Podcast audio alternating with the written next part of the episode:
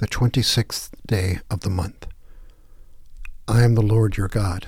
Sanctify yourselves therefore and be holy, for I am holy. Leviticus 11, verse 44. As he who called you is holy, be holy yourselves in all your conduct. 1 Peter 1, verse 15. Today we consider what it means to say that the church is holy. There is much misunderstanding about the meaning of the term holy. Too many seem to think it is merely entirely good, without flaw. That may serve us well when speaking of a holy God, but a perfect church? Hardly. At root, holiness instead has to do with being set apart, indeed, with being different. In the commandments, when God called for one day a week to be holy, God meant that this day was to be set aside as different from the other six, distinctive in its practices. So also the Hebrew people were to exhibit holiness by refusing to bow down to the idols worshipped by all the neighboring nations. Similarly, the church is called to live out in the world ways of being and doing that are alternatives to accustomed standards and customs. This means that far from being embarrassed when its ideals are at odds with accepted ways, the Christian community should revel in what it distinctively has to offer to the world. When the lives of people are being ruined by oppression and the church protest, we are exemplifying holiness. When greed goes unchecked, even applauded, and Christian people cry out, Enough! We should rejoice that we are fulfilling our calling to be different for the sake of what is right. How willing are we to be considered out of step with society in order to be holy? Who wants to be labeled as odd, after all? But we are called to be a holy church, not a club that panders to whatever is currently popular.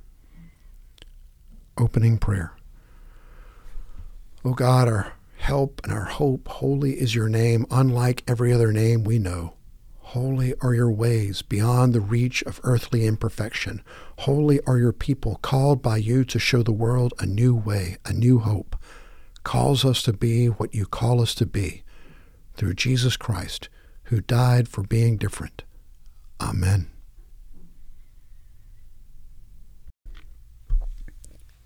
Psalm 84, verses 8 through 12. God of the angel armies, listen. O God of Jacob, open your ears. I'm praying. Look at our shields glistening in the sun, our faces shining with gracious anointing. One day spent in your house, this beautiful place of worship, beats thousands spent on Greek island beaches. I'd rather scrub floors in the house of my God than be honored as a guest in the palace of sin. All sunshine and sovereign is God, generous in gifts and glory. He doesn't scrimp with his traveling companions. It's smooth sailing all the way with God of the angel armies. From the prophet Ezekiel, chapter 34, verses 11 through 16 and 20 through 24. For thus says the Lord God Behold, I myself will search for my sheep and seek them out. As a shepherd cares for his herd in the day when he is among his scattered sheep, so I will care for my sheep, and will deliver them from all the places to which they were scattered on a cloudy and gloomy day. I'll bring them out from the people and gather them from the countries and bring them to their own land. I'll feed them on the mountains of Israel, by the streams, and in all the inhabited places of the land. I'll feed them in good pasture, and their grazing ground will be on the mountain heights of Israel. There they will lie down on good grazing ground and feed in rich pasture on the mountains of Israel. I'll feed my flock, and I will lead them to rest, declares the Lord God. I'll seek the lost, bring back the scattered, bring, bind up the broken, and strengthen the sick. But the fat and the strong I will destroy. I'll feed them with judgment.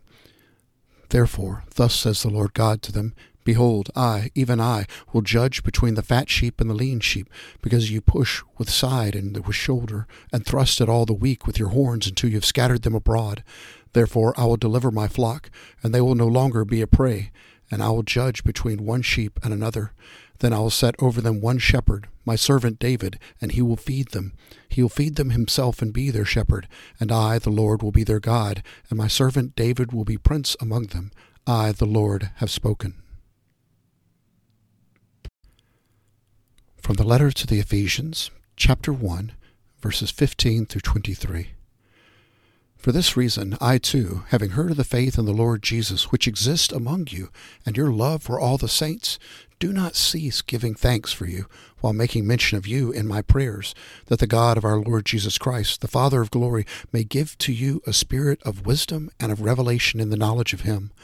I pray that the eyes of your heart may be enlightened, so that you will know what is the hope of his calling, what are the riches of the glory of his inheritance in the saints, and what is the surpassing greatness of his power toward us who believe.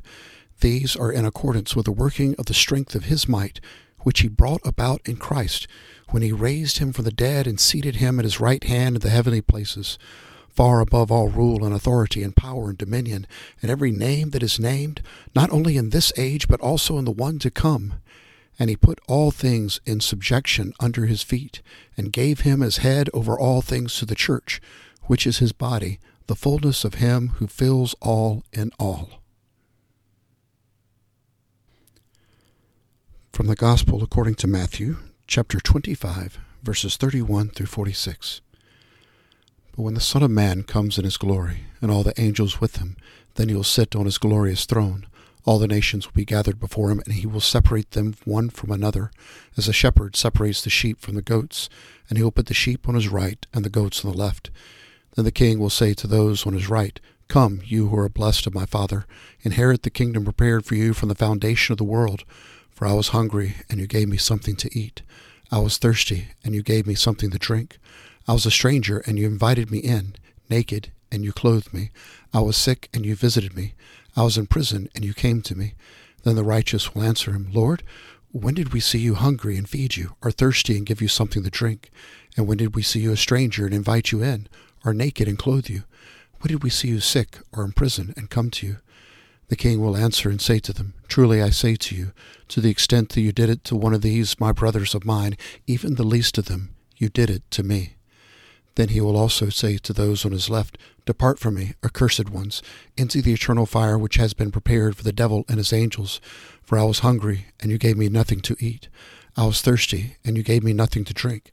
I was a stranger, and you did not invite me in naked, and you did not clothe me, sick and in person, and you did not visit me.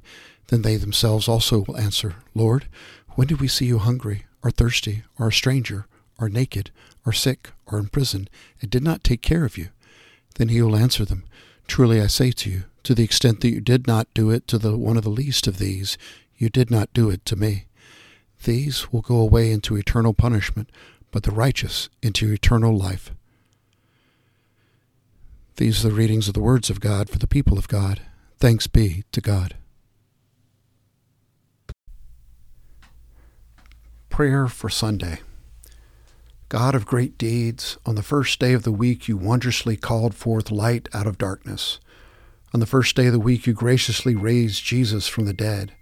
On the first day of the week you powerfully formed the church through the gift of your Holy Spirit. By this triple witness you testify to us concerning your covenant love.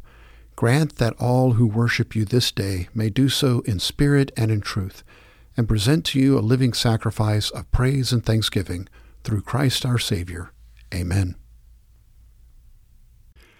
A prayer from the Methodist Handbook of Prayer 2023, written by Sally Jones, a presbyter from South Warwickshire Circuit.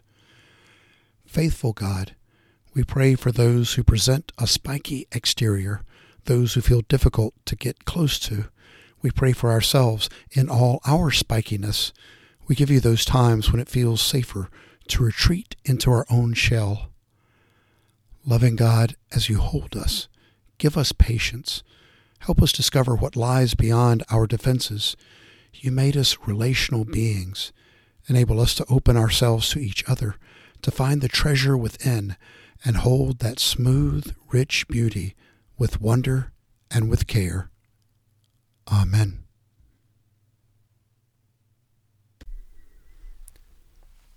The Nicene Creed. We believe in one God, the Father, the Almighty, maker of heaven and earth, of all that is seen and unseen. We believe in one Lord, Jesus Christ, the only Son of God, eternally begotten of the Father God from God, light from light, true God from true God, begotten, not made, of one being with the Father, through him all things were made. For us and for our salvation he came down from heaven. was incarnate of the Holy Spirit and the Virgin Mary, and became truly human. For our sake he was crucified under Pontius Pilate. He suffered death and was buried. On the third day he rose again in accordance with the Scriptures. He ascended to heaven and is seated at the right hand of the Father. He will come again in glory to judge the living and the dead, and his kingdom will have no end. We believe in the Holy Spirit, the Lord, the giver of life, who proceeds from the Father and the Son, who with the Father and the Son is worshipped and glorified, who has spoken through the prophets. We believe in the one holy Catholic and Apostolic Church. We acknowledge one baptism for the forgiveness of sins.